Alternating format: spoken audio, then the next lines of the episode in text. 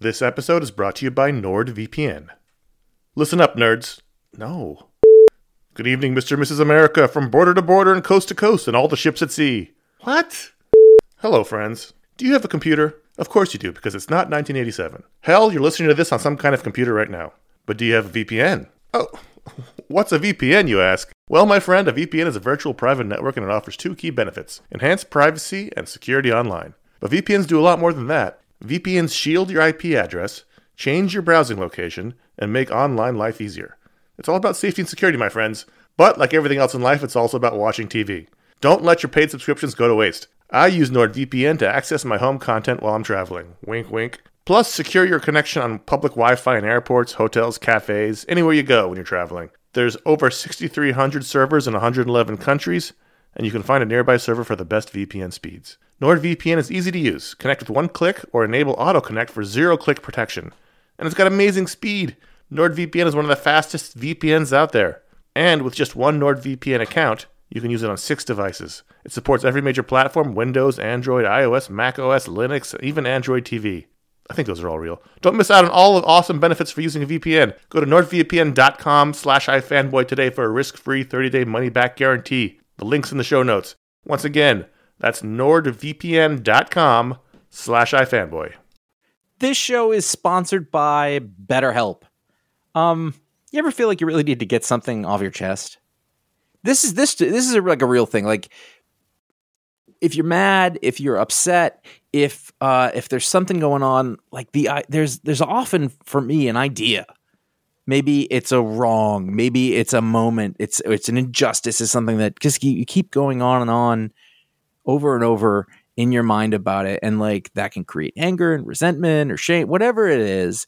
And very often, I have found I am not a therapist. I have found that when you let it out, when you give it voice, when you say it out loud, um, sometimes it makes you feel better because you you've expressed it, and sometimes it makes you realize like, oh, this is not a big deal, but I've, it's been stuck in my head. So you give voice to those things, um, and it can make you feel a lot better. And shock of all shocks, therapy is one of those things that can help you do that. It can help you be able to say those things in a place where you don't need to worry about the repercussions of it, work your way through it, uh, figure out coping skills, how to get around it. You know, find find ways to deal with that stuff instead of letting it fester. Um, if you are thinking of starting therapy, uh, if anything I said sounds familiar, you're like, oh, maybe my life would be a little better if I could deal with that kind of thing. You should give BetterHelp a try. It's fully online, it is convenient, flexible, it is suited to your schedule. That's the idea. That's what they're going for. Um, you can fill out a brief questionnaire to get matched with a licensed therapist. That's a big deal. You can switch therapists at any time for no additional charge. That that personal connection, I believe, to be super important. Again, I'm not a professional. Uh, get it off your chest with BetterHelp. Visit betterhelp.com slash ifanboy today. You get 10% off your first month. That is BetterHelp, H-E-L-P dot com slash ifanboy. This is iFanboy Booksplode Avengers West Coast Epic Collection How the West Was Won.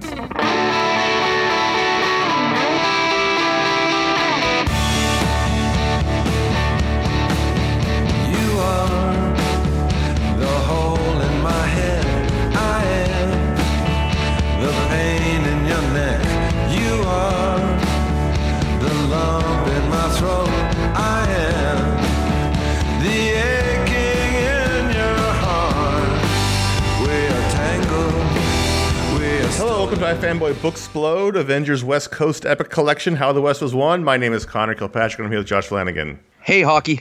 And this is hey, how you doing, sport? And this is the uh, Booksplode show, which was unlocked by our patrons over patreon.com slash ifanboy. They unlocked a bi-monthly uh, trade paperback or collection review show. And this month we're talking about the West Coast Avengers with their 500-page epic collection, which I don't know that we knew we were getting into when we said we were going to do it. I I can specifically tell you that I was about to say, you know what? I don't know if I'm gonna have time to read this whole thing. Why don't we choose a different one? And then you on the show went, we're gonna read this, and I was like, I guess I'm in. Sometimes you have to do that. Force yourself. No, and no, and and in retrospect, I am glad you did that. Although it was a marathon reading session. We've read big books before, but this dwarfed it. Not necessarily in terms of pages, because we've done pages this big, but there's a lot of words. Well, this is this is old 80s style comics, so every page was like three modern pages. So this was really like a 1500 page book. yeah. Like I know Wonder Man's origin back to front now because I had it explained to me a lot. So we're going to be talking about this collection. Obviously, there'll be some spoilers for this uh, like 30 year old book. So you don't get to complain because it's old. Uh, Avengers West Coast Epic Collection: How the West Was Won, Volume One takes place from 1984 to 1986 and includes West Coast Avengers miniseries one through four, Iron Man Annual seven, Avengers 250, West Coast Avengers number one through seven, Vision and Scarlet Witch number one through two, and Wonder Man number one. It's a lot of comics. And what's interesting about this, and it says it in the beginning somewhere. Oh, it says Epic Collections feature the best characters and stories from Marvel's vast history. Volumes are not published in chronological order, so start your collection today with this edition. So basically, it's not like you buy this and you get like the first 25 issues of Avengers West Coast. You get the story of the beginning of the West Coast Avengers told through various series, and sometimes you just get like a scene from a book. Like remember the one of the one the Avengers 250 book was just like three pages of the book. The ones that had to deal with this team, and then they cut to the next book. So it was very kind of bizarre way to handle it, although it made sense. I thought it actually worked really well. And at first, I thought that's weird. We're going to an Avengers book, and like, but there are bits where there were crossovers basically. So Yes. you've got the Avengers are crossing over with Vision Scarlet Witch's miniseries, which would annoy the shit out of me at the time. Like, can you imagine that where you've got like a however many issues it, ra- it ran for, but the first two was a West Coast Avengers story, and then it went off and did something else. People would flip. that's No. weird. It- it's very That's weird. such a strange thing. However, in this format of this collection, Mm-hmm. worked seamlessly. I thought, and I was actually pleased to be able to get an overview of it in that way. I thought that you know we get to read it the way it was intended, and and also because we're who we are, you know, you're you're reading it sort of from a what were they thinking here perspective, Right. for sure. And so we should, you know, talk a little bit about how, as men of a certain age, this is right in our wheelhouse. I think, you know, we are uh, like eight or to eight to ten years old at this point. I'm definitely reading comics here. Were you reading these comics as they came out? I was, but not religiously. Like I was a religious Avengers reader. right at eight. Yes, and I definitely because I love Captain America, but I definitely, I definitely had some of the West Coast Avengers issues, and I definitely read some of them. But I wasn't like a. I was eight years old. I wasn't going to the comic store every week. Sure. It wasn't until junior high school we started doing that. Yeah. I definitely had the issues. I started reading when I was about 11. So that would have been 88. I hadn't read these at the time, but I did start reading West Coast Avengers pretty soon after that. And then pretty soon after that, it changed to Avengers West Coast because John Byrne had taken over. But I will say that a lot of those issues referred to things that had happened in these ones, even though they were further along. I want to say 30, 40 issues or so. and, and I think, I and, was- and when I, in my head, when I think of it, I think of John Byrne. and yeah, so- but he came along later to clean Right, up. but I think that's when I probably did most of my West Coast Right. Avengers reading. So when we said we are going to do this, I guess in my head I thought it was going to be a John Byrne thing, and it's, it's not. But it, the, you know, the creators are no slouches. You get Roger Stern, Bob Harras, and Steve Englehart, David Michelinie, Bob Hall, Luke McDonnell, Al Milgrom, Richard Howell, Kerry Gammill, Joe Sinnott. Joe Sinnott, inks. You know, you got Vince Colletta's on inks in here, and Yep. you got a lot of big name people from Marvel's past. So it's not there's there's no slouching in the art department. I just in my head I always picture Yeah. the West Coast event, and you see Byrne's little head drawings in the corner on the cover. Yeah. And we talked a little bit about this on our regular Pick the Week show last week about how Byrne was just sort of head and shoulders above a lot of the guys at the time. Yeah. And you could even see that on the covers. Like just Sure. when you look between the heads in the corner and in the drawings on the cover, you're like, oh, Byrne was working on another level than the rest of the people doing these books. Yeah, just smooth and clean and And modern in, in the 80s and very modern. Oh yeah, totally. And and like it still still pretty much holds up. Yeah. One of the things that's interesting about the art is that the stuff that stuck out to me the most, by the way, was the Milgrom Sinnott stuff. Mm-hmm. Milgrom would do the breakdowns, which is the laying out, and Sinnott would do the finishes. Normally that means inks, but I think in this case that means a little it's, I more think than it's that. rough. It's rough breakdowns too. Yeah. Now Yeah. now Sinnott is probably largely known as as one of the main Kirby inkers, Yeah. and you can see it. Uh, there's one place where there was Kirby dots on there, and what I found myself wondering, and I still don't really have an answer for, like, were they, was that a, a good thing back then, or were they like old war horses, were given some work to do? Yeah. I think that's the way it was. Well, if you And- think about it, it's only 20 years into Marvel, really. Right. Yeah. If they were in their 20s or 30s, they're, they're in their 40s and 50s. That's still Yeah. a lot of people we know now and and love in Yeah, oh, comics yeah, now are in their 40s and 50s. So it's really, it's no different than Grant Morrison now doing a book as opposed to Right. But I ago. guess what I'm wondering is like, were they super? Were they like, were people excited to see that on there, or or not? I I don't. That's what I don't. Let me know. go out a limb and tell you not, only because I I'm think the, re- the relationship between readers and the creators is different now than it was then. A an eight-year-old kid's not going to know Joe Sinnott, No, but there were there were superstars. I mean, John Byrne is one. Chris right? But I'm, what I'm saying is the his, the history of the medium. You're not going to have a ten-year-old's not going to get excited about Jack Kirby's inker being on the book. Yeah, You know, and I guess that's who was reading for the most part. But I don't, I don't know actually what the makeup of the audience was at that point in terms of percentages. we're just we're just speculating. If you were a kid, if you or read these books at the time, and and unlike us, remember, Mm-hmm. maybe you can tell us in the comments if you recall getting excited about Joe Sinnott. I mean, I guarantee there are people who were, but I don't. I wonder. I'm I'm guessing they didn't think about that like that in the Marvel office. It's like just give them this book. sure, and they can do it. They can be fast. And, There is a Sienkiewicz cover on Mm-hmm. a book that completely did not deserve it in this one. the the very last issue is the Wonder Man yeah, sort of one shot, and the Sienkiewicz cover is beautiful. yeah. Like it stood out head and shoulders. You just said that, but like it stood out head and shoulders above every other piece of artwork in the book. I was like, wow, look at that. Maybe this book will be great. It's not. I actually, was not I actually don't think I disliked it. So, what do you remember? So, you know, the Avengers West Coast, as in their name, is the West Coast branch of the Avengers. It it's Yeah. begun here. The Vision, who is the chairman of the Avengers in, in New York, says to Hawkeye, "Go start a team in Los Angeles," and uh, Hawkeye does so. I I don't remember basically any of these main stories, although some of them seemed very familiar. Even the makeup of the team, I was like, wait, aren't there other people on this? Like, it was. I was really searching my brain as I was reading this to remember what I remembered and what I didn't remember. But obviously, the Hawkeye, Tigra, Wonder Man, Mockingbird, Iron Man core is what I remember from West Coast Avengers. One of the first books that I ever like saved up my money to buy a back issue of was the first issue of the miniseries, mm-hmm. the West Coast Avengers number one from 1984. Yep. and I had it, you know, like in a bag with a backboard and everything on it. The one with uh, Hawkeye yelling "Avengers Assemble" as all the heads around him, mm-hmm. and I read that a lot. I never Yeah. read any of the issues that came after it because I couldn't get them. so in that sense, like I, I got to finish that story, which I kind of liked. Yeah. The one where uh, you know Tigra comes in and, and she's she's not sure if she wants to go over there, and then the shroud breaks in. Wait a minute. Find, There's some characters in here that are not sure about themselves. yeah, about what I didn't know that that would never ever be resolved. you know what was interesting though is that I, I had always, in my mind, I always thought that this was Clint Barton kind of trying to prove himself. It wasn't sure if he had the stuff. Yeah. But what I was surprised about through the whole thing was that for the most part, he was actually pretty cocksure about what he was doing, and very confident. But then near the end, he was also like, we started to see his word balloon, his thought balloons, and he was like, I hope I can do this right. I was like, no, you're the only guy who wasn't doing that.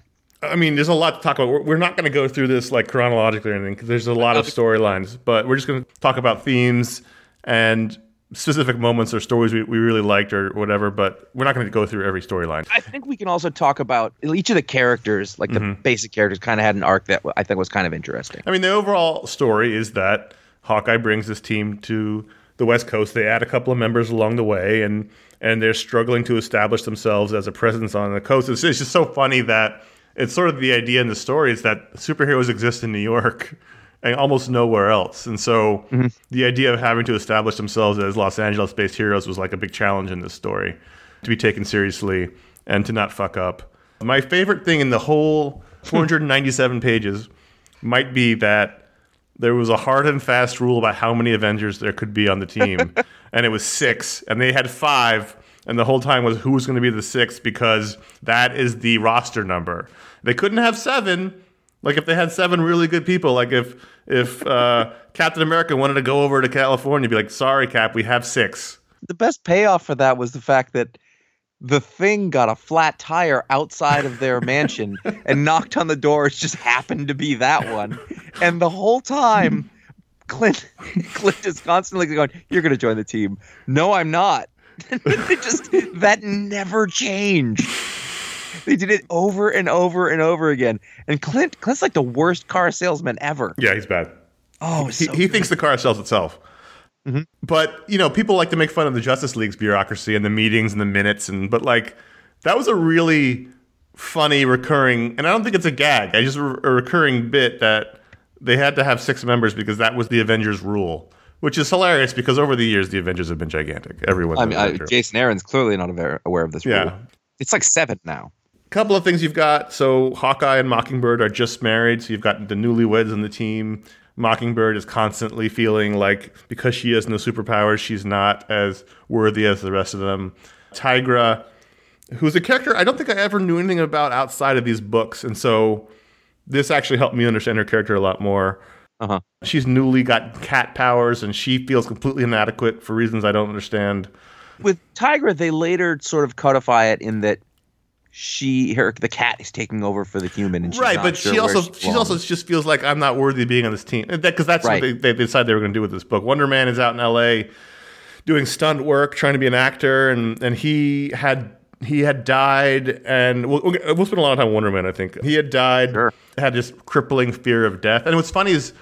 He's appeared in, lately in uh, you know modern Avengers books, and he's kind of he's the pacifist character now. And he's like, Right. I remember talking about it with you and being like, "All right, this is getting annoying," but Yes. I guess he's always been annoying. And then you have various Iron Men. It starts off as with Rhodey in the armor because this was right after Secret Wars, and Rhodey was the, the Iron Man back then. In the classic best ever Iron Man suit in the very beginning of this. book. And then switching to a not best ever Iron Man suit. No, then it abruptly changes to Tony Stark without any warning, wearing the silver and red suit. Well, I think there was time in between there, so that's Sure. There's no warning in this book, but I think. But here's the thing: that my that one, those that coloring, that's my first Iron Man suit. Like I had seen Right. the one before that, and I know that that's the classic one because I had the Secret Wars toy, and that's what it was.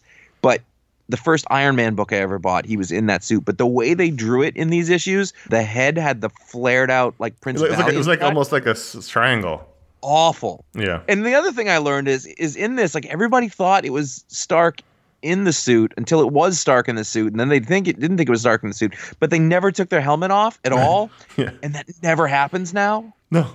Now the helmet's always off. There's a great scene where he gets like stabbed through the eye holes. And he's like, "Oh, I need stitches, but I can't take off my my helmet in front of my Yeah. teammates." They're just like and they like they have also had barbecues and pool parties together several times that Iron Man was at. in his armor. So think about that. yeah. Yeah. The most interesting thing about Iron Man is that this is, you know, Yeah. very pre 2008, and I don't know if people who came on to to read comics later realized that Iron Man was like was like a low B level character. I mean, he he had his own book. Yeah, I like mid B. I mean, he was like one of the powerful guys. He was a B, on but he was not an A-list character. No. Uh, he's not. You know, he's not the main character of these stories. He's not even. Not at all. I would put him like fourth on the call sheet here, below Hawkeye, Wonder Woman, Tigra. he doesn't have he doesn't have the the, the swagger. It's not Yeah. like it's not Robert Downey Jr. at all. No. And so that was really interesting to go back and read that, re-enter that reality Yeah. in which Iron Man is an A-list character and the star of the book. He's he is very much in the background. Yep. Who else is on the team here? Clint, Hawkeye, uh, Mockingbird, Tigra, Vision and Wonder Scarlet Witch Man, aren't on the team, but they're in it a lot, and they end up on the team later. the Shroud for a while. They thought to be a member, and then you have that new character whose name I'm forgetting right now, Firebird, Firebird, who ends up joining the team. Right? I think, I think she does. later after this book. And then you have Hank Pym as their Jarvis, who because he's done with superheroing and he doesn't want to hear about it or talk about it. I and I think that this follows the events of his like psychological breakdown Yes. uh, after Yellow Jacket, when he, where he did the things that we're still talking about today. Yeah, and he. It's interesting because he's a founding Avenger along with Tony, but he doesn't want to be on the team. So they get to flout the rules by having him be like their home base person, but not actually on the team. So he doesn't count as their sixth member. That's pretty much your main Avengers characters in the book. Yeah. You see them other Avengers when they cross over, like Star Fox and Captain Marvel and people like that. But there's a point that Rhodey reveals himself, and so he gets to go to the barbecue with his, with his helmet off. That happens. That's on page 147 of your digital reader. It took a long time to get there, though. Hercules shows up a bit. I mean, this is really your classic 80s Avengers, which was really a strong era for the Yeah. Avengers. Wasp shows up a bit. Oh yeah, yeah. And then Stark was and a little bit of the Robert Downey Jr. was that Stark was uneasy around Pym because after they broke up, he went out with with uh, Jan for a while. Right, which is happening now in the books again. He's dating he's dating Jan Yep. again. Yep. It all ha- comes Long around. histories here. Time's a flat circle. It's funny is that like, well, I said I was I was in a different place with Clint Barton than I thought it was. It was still Cl- I was like, this is Clint Barton. Well, this is the Clinton Barton. I think you should talk a bit about that because you, you mentioned a lot on the show that Yeah. the current sort of sad sack Clint Barton isn't the Clint Barton we grew up with, and he's just not. That's just not him. And so this is this is much more the classic Clint Barton. Yeah, and I think that there'd be a way to modernize this character, but he doesn't seem to have a lot of this. There's a swagger to him that is sort of fake, but sort of not. It's almost like he just has too much confidence, Mhm. but that's what lets him be successful in a world where he doesn't have powers and he only has, you know, Bow and arrow. arrows. Yeah, and he's fun. I got the one thing that God, the thing I remember and I loved so much about old comics, and again, this would not work today. Everybody had nicknames. Everybody was throwing things around, and I made a joke earlier. Like, so basically, it starts off that Hawkeye and Mockingbird are calling each other Hawk and Mock, and then later she starts to call him Hockey, and then by the end, he's Hockey Poo, and it just goes on. But like, Not professional. Not professional. No, but Clint Barton had nicknames for everybody, and I always remember that. Like when somebody would grow a giant, be like, they'd say "Tall Socks," "Hey, Tall Socks," you know, like uh, there was tons of that, and I always remembered loving it. I feel like that's left over from the Stan Lee days, Sure. it still lingered here a little bit.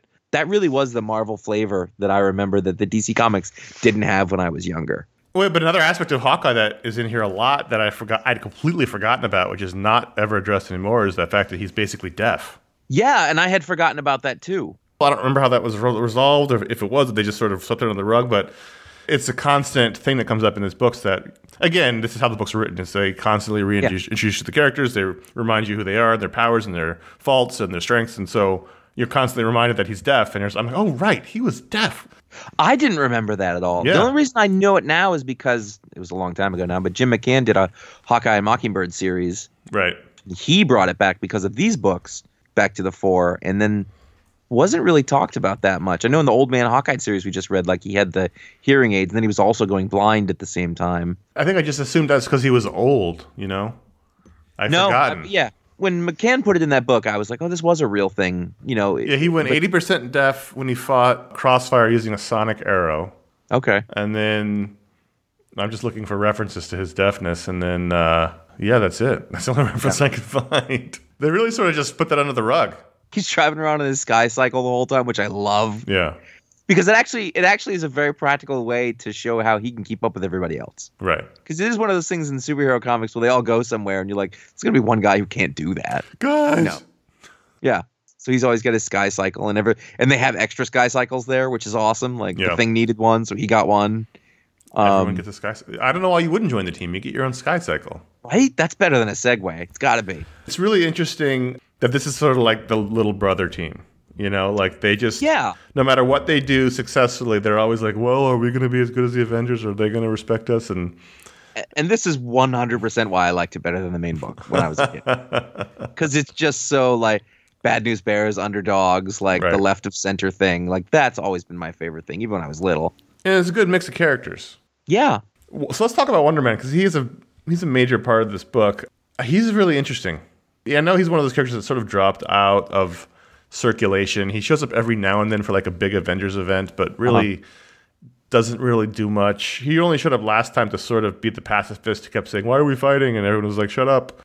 These books are all about fighting. But here he's he's very well rounded. He's like the only one with like a viable career outside of being an Avenger.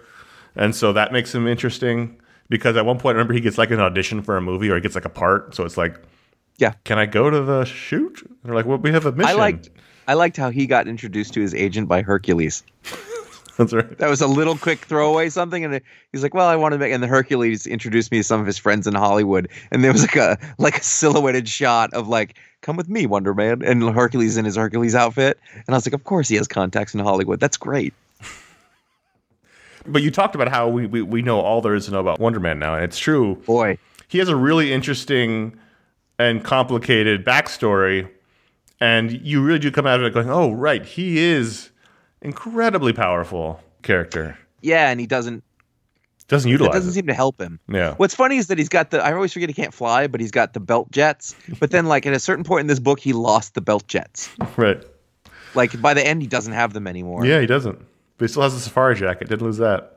Oh, yeah, and he but he it's funny because he went away. At first, he had the safari jacket, and then he had like his more regular superhero outfit outfit, and then he went back to the safari jacket again, which I thought was nice. It- it- like it, the, I think the thing that's hard about him is that I know his origin, and I have for his brother is the Grim Reaper. Yeah. His racist brother. Yes, that was another great scene. Anyway, we'll, we'll get to that maybe. uh, if uh, you know what though, if you read this book, you're gonna find it. and You'll be like, oh wow, he had been a, a like a smart kid, and he started a company, Yeah. and then he was doing really well. But then Stark came along and Stark did way better than him, so he stole money and embezzled and, and did uh, some other criminal stuff. Then his brother took the blame for it. His brother's a supervillain, Grim Reaper, and then ostensibly he went to jail for it. But see, it's hard actually because it's very complicated. And then you find out in this book the thing is that he actually did steal the money. Right. His brother did, so he's got to live with that sort of guilt. Then at some point he got really angry. Did he die first? No, his brother introduced him to Zemo to fill him with powers, Yeah. and then he ostensibly died in the process and was brought back to life as a zombie by the chicken guy, Right, right, right, right. whose name I can't remember right now. And then was then fought the Avengers. And so the first time the Avengers met him, which is early, is like Avengers six or eight or something like that, like Right. way, way, way, way back. And then I think he was killed again. Maybe he was killed then. He went into like a coma or he went inert or whatever. He went to fight the Avengers, but he turned on the evil Yeah. folks. And then he died, and then they recognized him as a hero, and then he, he comes back at some point. I mean, that happened very early in the Avengers books. He's he's a old school Avengers character, Right. but he goes like inert for a long time, and that's where he has his like sort of crippling fear of death. Is where he was Right. in the void for a long time, or however. Turns out he was never dead. What's interesting about him is, is like he's not even really human. He's just sort of Yeah. ionic energy come to life. I had a hard time grasping that as a kid. And I think it's possible that that's why he's not around as much anymore, because I think that people were like, I don't know what to do with this. Yeah, I mean, he's basically ionic energy in human shape. Oh, and then, and then they, okay, so His brainwaves. Hank Pym, right? Hank Pym built the Vision out of the old body of the original Human Torch, Jim Hammond, Right. and then he used Simon Williams's brainwaves to put a personality on the Vision, Yep. and then Hank Pym also built Ultron. Did he build Ultron first or after the Vision? You can't ask me to put this in a timeline. Okay, This is the most complicated plotline ever. So he also built Ultron. Now Ultron has a grudge against Hank Pym, his father, who rejected him basically. yeah. He also hates the Vision because that's the son that he accepted. And of course, then he also hates Simon Williams, Wonder Man, because he is the Vision. Now the Vision and Wonder Man have the same brainwave patterns. And Ultra Ultron, aren't you loving this explanation? Yes, I am. This is like when Ron used to talk about the X Men. Ultron has a device that says Simon Williams brainwave patterns on it that he uses at one point. A dedicated device that's just for that, I guess. I was going to say this is my favorite part. I had a lot of favorite parts. But there's a big storyline where Ultron keeps calling Hank Pym. He's like, "Hey dad." That was so creepy. Even as like a forty-something reader, I was like, I wish they would stop this because it's weird and creepy, and I But it's unsettling to have this robot. Hey, Dad. So in the middle of those calls, Pym's like, I'm not doing this anymore. I'm not going to answer the phone. We're not having this conversation. The next time Ultron calls, he goes, Okay, hear me out. I've changed my mind. I want us to have a relationship. and it's not a fake. No. Pim secretly go. He won't tell any of the other Avengers about it. And all Pym's had rage issues the whole time, Yeah. just snapping at the turn of a at the snap of a twig. Yeah. Then he goes and meets Ultron, and they decide they are going to have a father son. They hug, which is wonderful. Yeah. Then it turns out that that was Ultron 12, but then Ultron 11 is also still around, and he kills.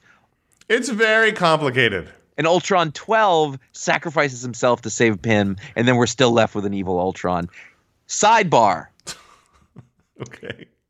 They're trying to figure out what happened with Wonder Man, and all the Avengers travel to Simon Williams' mother's house and the Grim Reaper's mother's house, and she's so fucking thrilled to see them, invites them in. In the middle of it, the Vision stands up and is like, "Mom," and, and Mrs. Wonder Man is like, "You are also my son." And it just is like an emotional salve for the Vision, who's like, "I finally found my family." It is weird as shit. It's so good. It's very weird. And also, just here's my question Yeah. Who the fuck is Jim Hammond who's running around? Is Jim Hammond running around? Yes, he's in he's in, in Invaders Right. number one from two weeks ago. Well, no, he ends up. Jim Hammond ends up like the Human Torch ends up on this team during the Byrne Right, years. right, right. So how does that happen? I guess we need to get the next volume to find out. I guess so. It's so good. It's so. I mean, you forget that these these books really leaned into the soap opera. Back Yes. then. Like comic books are soap operas, as much as you may want not want to hear that, uh, but they really leaned into it at that time. I mean, it was it was complicated family histories. It was evil twin brothers. It was personality swaps. It was body swaps. It, people back from the dead, and Yeah. yeah. I mean, it, it- they really leaned into it, and it worked. It worked for you. And you know, people will say, "Oh, Chris Claremont's X Men books were like all the books were like that." Yeah, it's just that Like, those were the best ones.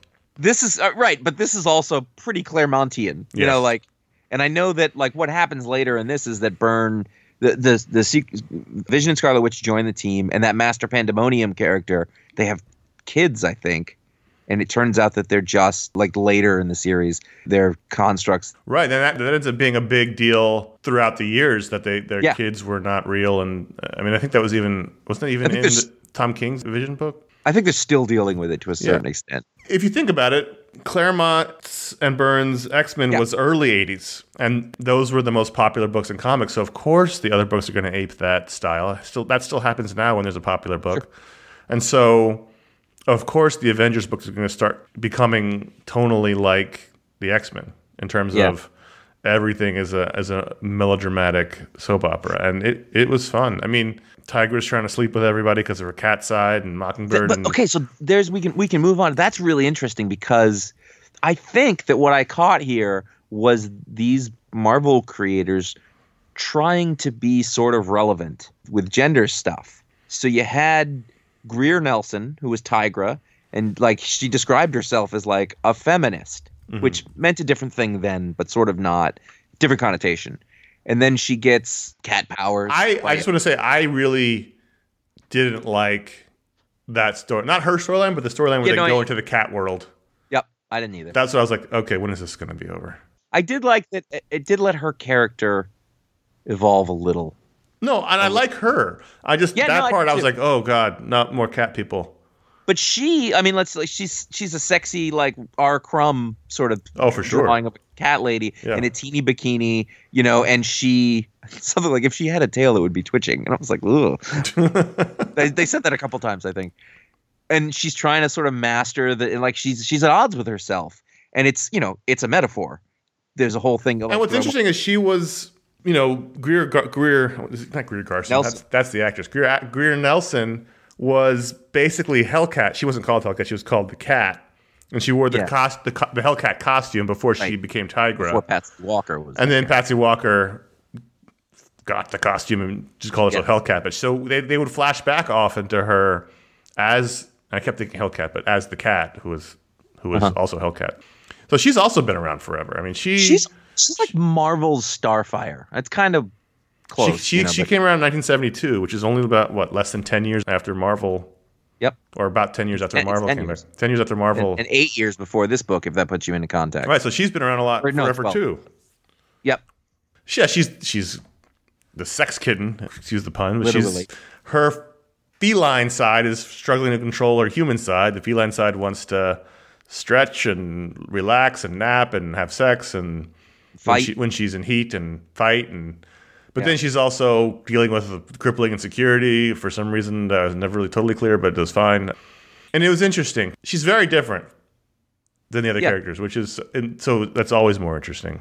She liked Wonder Man, but she also liked Hank Pym, and this is you know that was the sort of a romantic A, a guy on team. the street in a convertible. random dude in the street.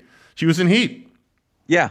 But that was the team romantic subplot. It was Hawkeye and Mockingbird were married. Um, Tony Stark was in the background, and he was he was sort of weary of her, Tigra. Yeah. And so then the romance, the, the main romance was Tigra and Wonder Man. There's one bit that I thought was really well written, I think, is that Tigra left. She got upset or mad or something. She took off. And Hawkeye really wa- like his he really wanted this team to work and he wanted them to stick together and be a team and be all of those things. It was like like the camp counselor, like, hey guys, come on, we can do this. Let's have a Like, that was barbecue.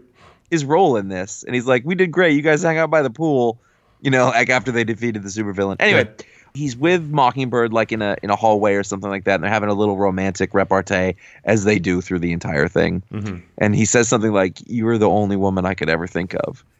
And then the next panel, he looks down and he goes, "Except," and she goes, "You're thinking about Tigra, aren't you?" And he's like, "Yeah." And she flashes anger, and he's like, "But not like that. I'm worried about her." And Mockingbird's like, "All right, let's go find her." And I was just like, it was like, and then maybe maybe was that when they had a fight?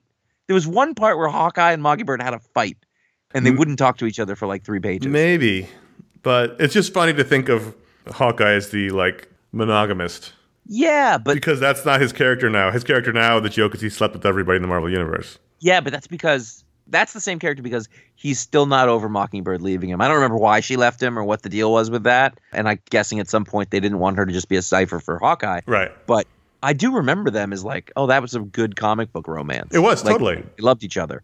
You know what? Do you know that she used to be a Shield agent? I do because she told me a lot. And I was going to say, yes, I do know. She'd constantly be like, I had Shield training in this. I had Shield medic training. I was a Shield. I know, dude. Well, it's because every comic was somebody's first back then. I know. And there is something I love about that. Yeah. It's tiring to read through, but most of the time you wouldn't read 100 or Well, you wouldn't read 500 pages in a, in a couple of goes, but I also, I mean, there's one point where we we cross over with the Vision and Scarlet Witch book, and so we spent a lot of time with them, sort of completely divorced from the West Coast Avengers storyline, and that was interesting because that was dealing a lot with analogs for racism because they're trying to buy a house, nobody wants an android living in Where were they? Patterson, Gard- somewhere New Jersey, somewhere in New somewhere in Jersey. yeah.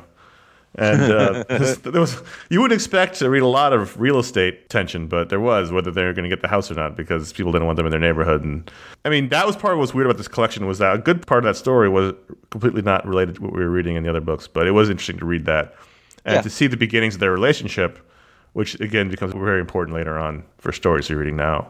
Still, yeah. Yeah, It's really interesting how some of these themes are still the same. I mean, like things have changed or whatever, but some of them still ring. You know, they're in the background of of stuff that they're still doing recently, yeah. and I like that. That that's you know that long Marvel legacy. This stuff's thirty five years old now. Started 30, 35, 30, You know, And what I think I took away from this, the, one of the main thoughts was how interconnected it felt. Yeah, How interconnected the Marvel universe as a whole felt, and how the characters crossed over in, in a way that felt like there was one story. And I feel like that's why a lot of older fans get so bent out of shape when it doesn't Yeah. feel that way anymore. In that in the 80s, it felt like you were really entering a real world because for whatever reason they did a, a better job of making it feel like it was one big story and and there was tons and tons of editors notes referring to other books or other comics and- tons. I was really shocked by how many there were. Yeah. One after another, and then not only that, but how often they would re- not just refer to comics that are going on right now, but refer to comics that happened years and years before. right Like there'd be yeah. like there wasn't it wasn't only referring to check out what's happening over in this other book with this character right now, but it was somebody would refer to something that happened in the past, and they you know they talk about a comic from 15 years prior. right That yes was neat. I really liked that. It really had a sense of the not only interconnectedness but the history of everything as still being valid and active. Also, what I found amusing was they basically were like straight up, you're reading a comic. Like, usually in an Avengers comic, this will happen, but this month, dot, dot, dot. Right. That, that's how the book would start. And it's like really breaking that illusionary fourth wall that you're not, you know. Yeah, And that happened quite a few times. I think this might have been the more irreverent book. I feel like yeah. You know, the more the more relaxed. And I, I, I could go back and maybe see the same notes in the regular Avengers book, but I don't remember reading those particular kind of notes. Uh-huh. You just feel like they were having a lot of fun with this one. Creatively, like with any of the names involved, did you did, were you did anything stand out to you? I found myself really trying to study the Steve Englehart writing because I know his name and I Yeah. know how he's important, and I was really like trying to find the spark of what you know he's revered for that for. And I think I saw it a little bit. I found myself really more looking at the art I did that. because there was there was some where the art wasn't that great, yes. even by the '80s standards, Yeah, and there was some where the art was really good by any Yeah. standard. This is also a time when, similar to when these books first created, was that these were books that were put out as a job quickly. Sometimes you had artistic greatness, and sometimes you didn't. Yeah, stylistically, I think one of the things these pages seemed a lot more complicated than pages I would see today. They're cramming in four times as much Yeah. information as Not only that, but like you know, we we're used to seeing you know three and four panel pages now. Yeah. You know, like more simplified grids. People went back to a sort of basic. These are all over the place, and like they're these are jam packed pages, and I'm guessing they were probably done Marvel style. yeah, you know, maybe where I don't know. basically plot for each page, you know, or not even per page maybe, but the artist has to cram all that in. And I thought just in general, there's a really really good balance of all of these characters and plot lines and Yes. personalities weaving in and out and i i was really impressed by that and, and its consistency Mhm. there wasn't a lot of like why are they acting like that now they weren't acting like that before it was pretty like they had the characters down and they went with that Yeah, I like the Al Milgrom stuff a lot with the Joe really Sinnott did. inks. And they had a lot of dynamic action. I also just I love those Sinnott the ink lines because it's the same stuff that was on Kirby. He did Yeah. Kirby dots at one point, and I was like, oh, that's it. Yeah, there's a there's a big sequence of that. I'm trying to find where there was an issue that looked nothing like the other issues. Was it Kyle Baker? Yes, yeah. Kyle Baker did Early Kyle issue. Baker, and it was unlike everything else in the book, which must have and been I, really I was like, interesting back who's then. drawing this? And I went back and I was like, Kyle Baker, no shit. I was really surprised by that. So that that actually, the fact that I knew who he was made it more interesting because I think it was just a name I didn't recognize. Like, why'd they do this? It was almost like it had like an indie bent to it. You Yeah. know? it almost looked like an indie book. Like I'm, early- I'm looking at it now. It's actually the fucking cat person issue, issue six of the Right. West Coast Avengers. It looked like an early Sandman issue, is what it looked like. Yeah, I was like, whoa, everyone looks really different. Suddenly, Mockingbird had short hair.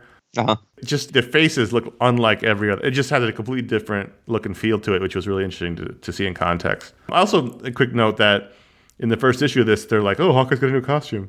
Because he must have had the like small eyed, you know, original Hawkeye costume up until this point. All right, But this is like his classic, correct. the correct, you're- the correct costume. If he's not wearing a fucking t-shirt and jeans.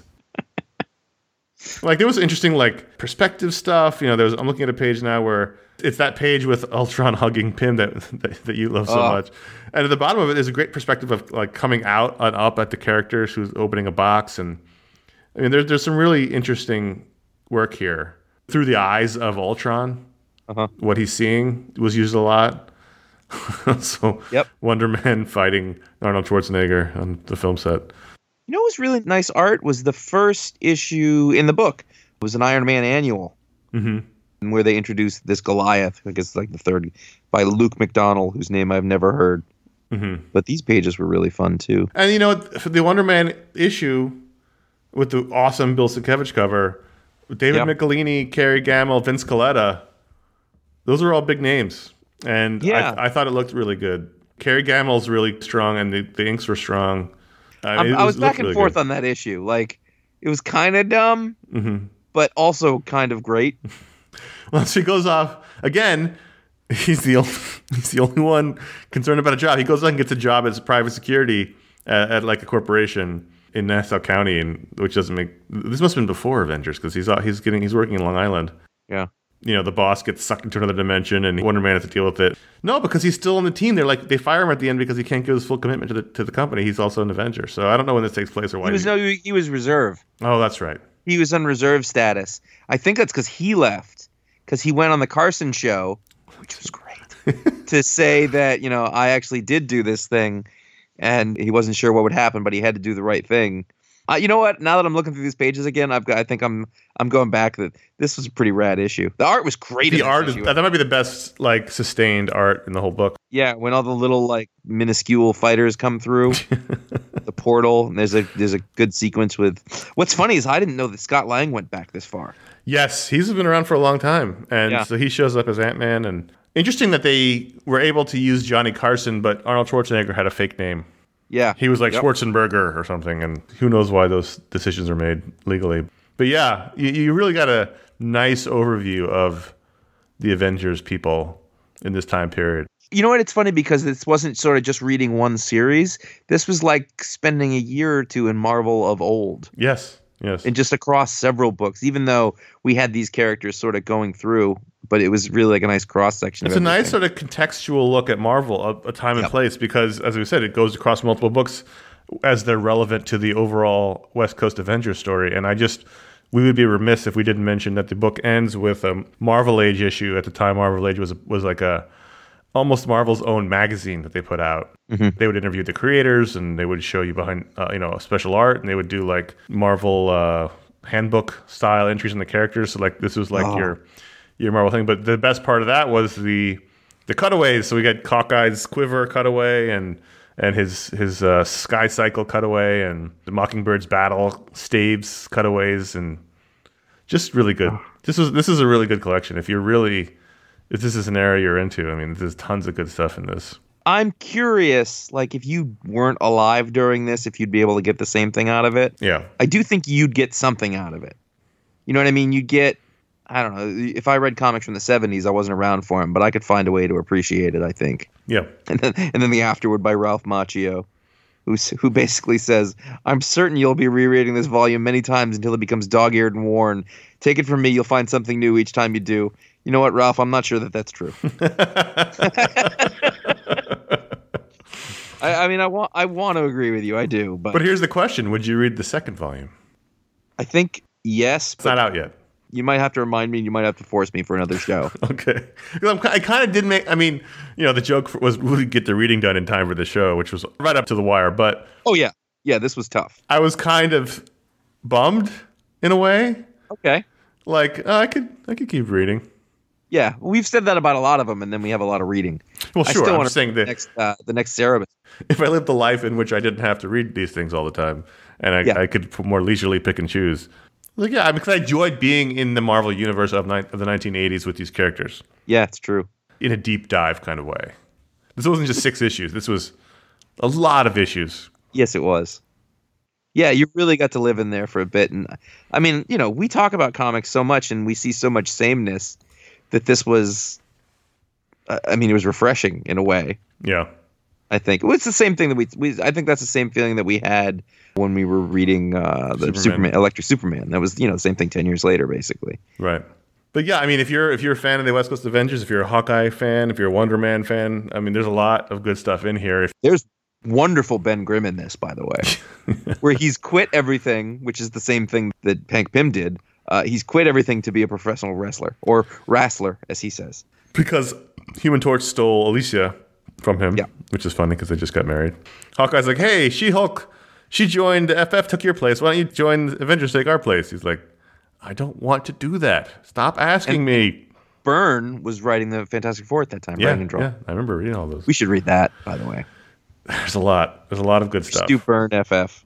So yeah. So do you have any final thoughts on? I really enjoyed reading this. I had a ton of fun reading it. I really like. I know I'd read this stuff since I was a kid.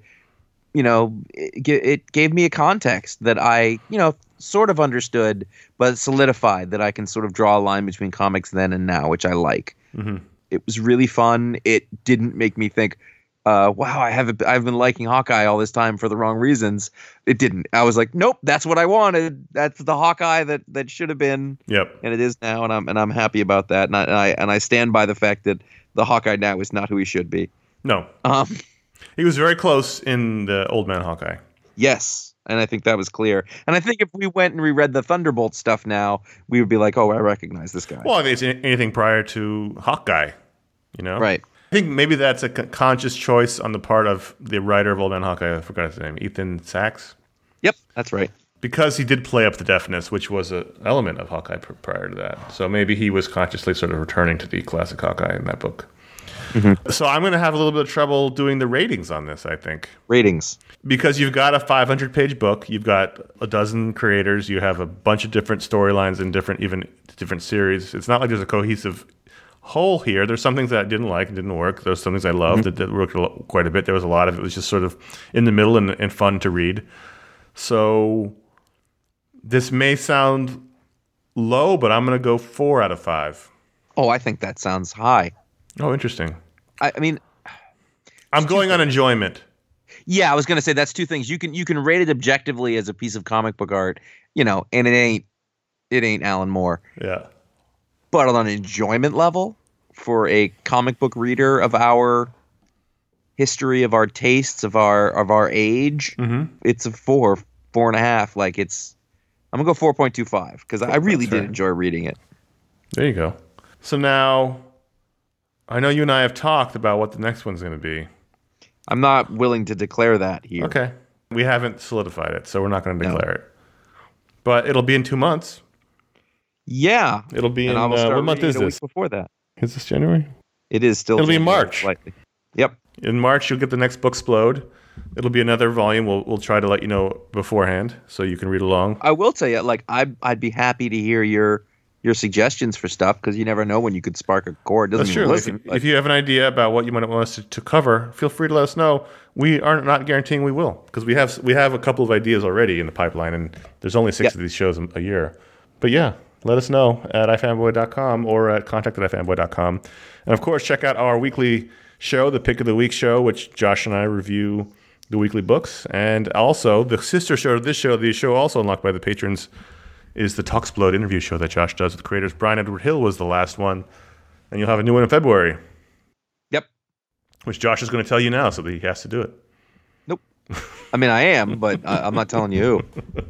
That's my rule. It's me. He's interviewing me. I could do that. Listen, I'm your backup. If it all goes wrong, People would love that. I'll do it in character. Tell me about your early days. No. All right, so there you go. There's your Booksplode. It's I've already closed the app. What's the goddamn title of this book? Avengers West Coast Epic Collection: How the West is Won. Is that it? yeah, that sounds right. That sounds right. So if you have thoughts on it, or if you want to reminisce about your old days, or if you remember reading it and having creator reactions, uh, let us know at fanboy.com. There'll be a post for the show. And until March, when we have the next Booksplode, I'm Sport. You got it, tall socks. See you next time.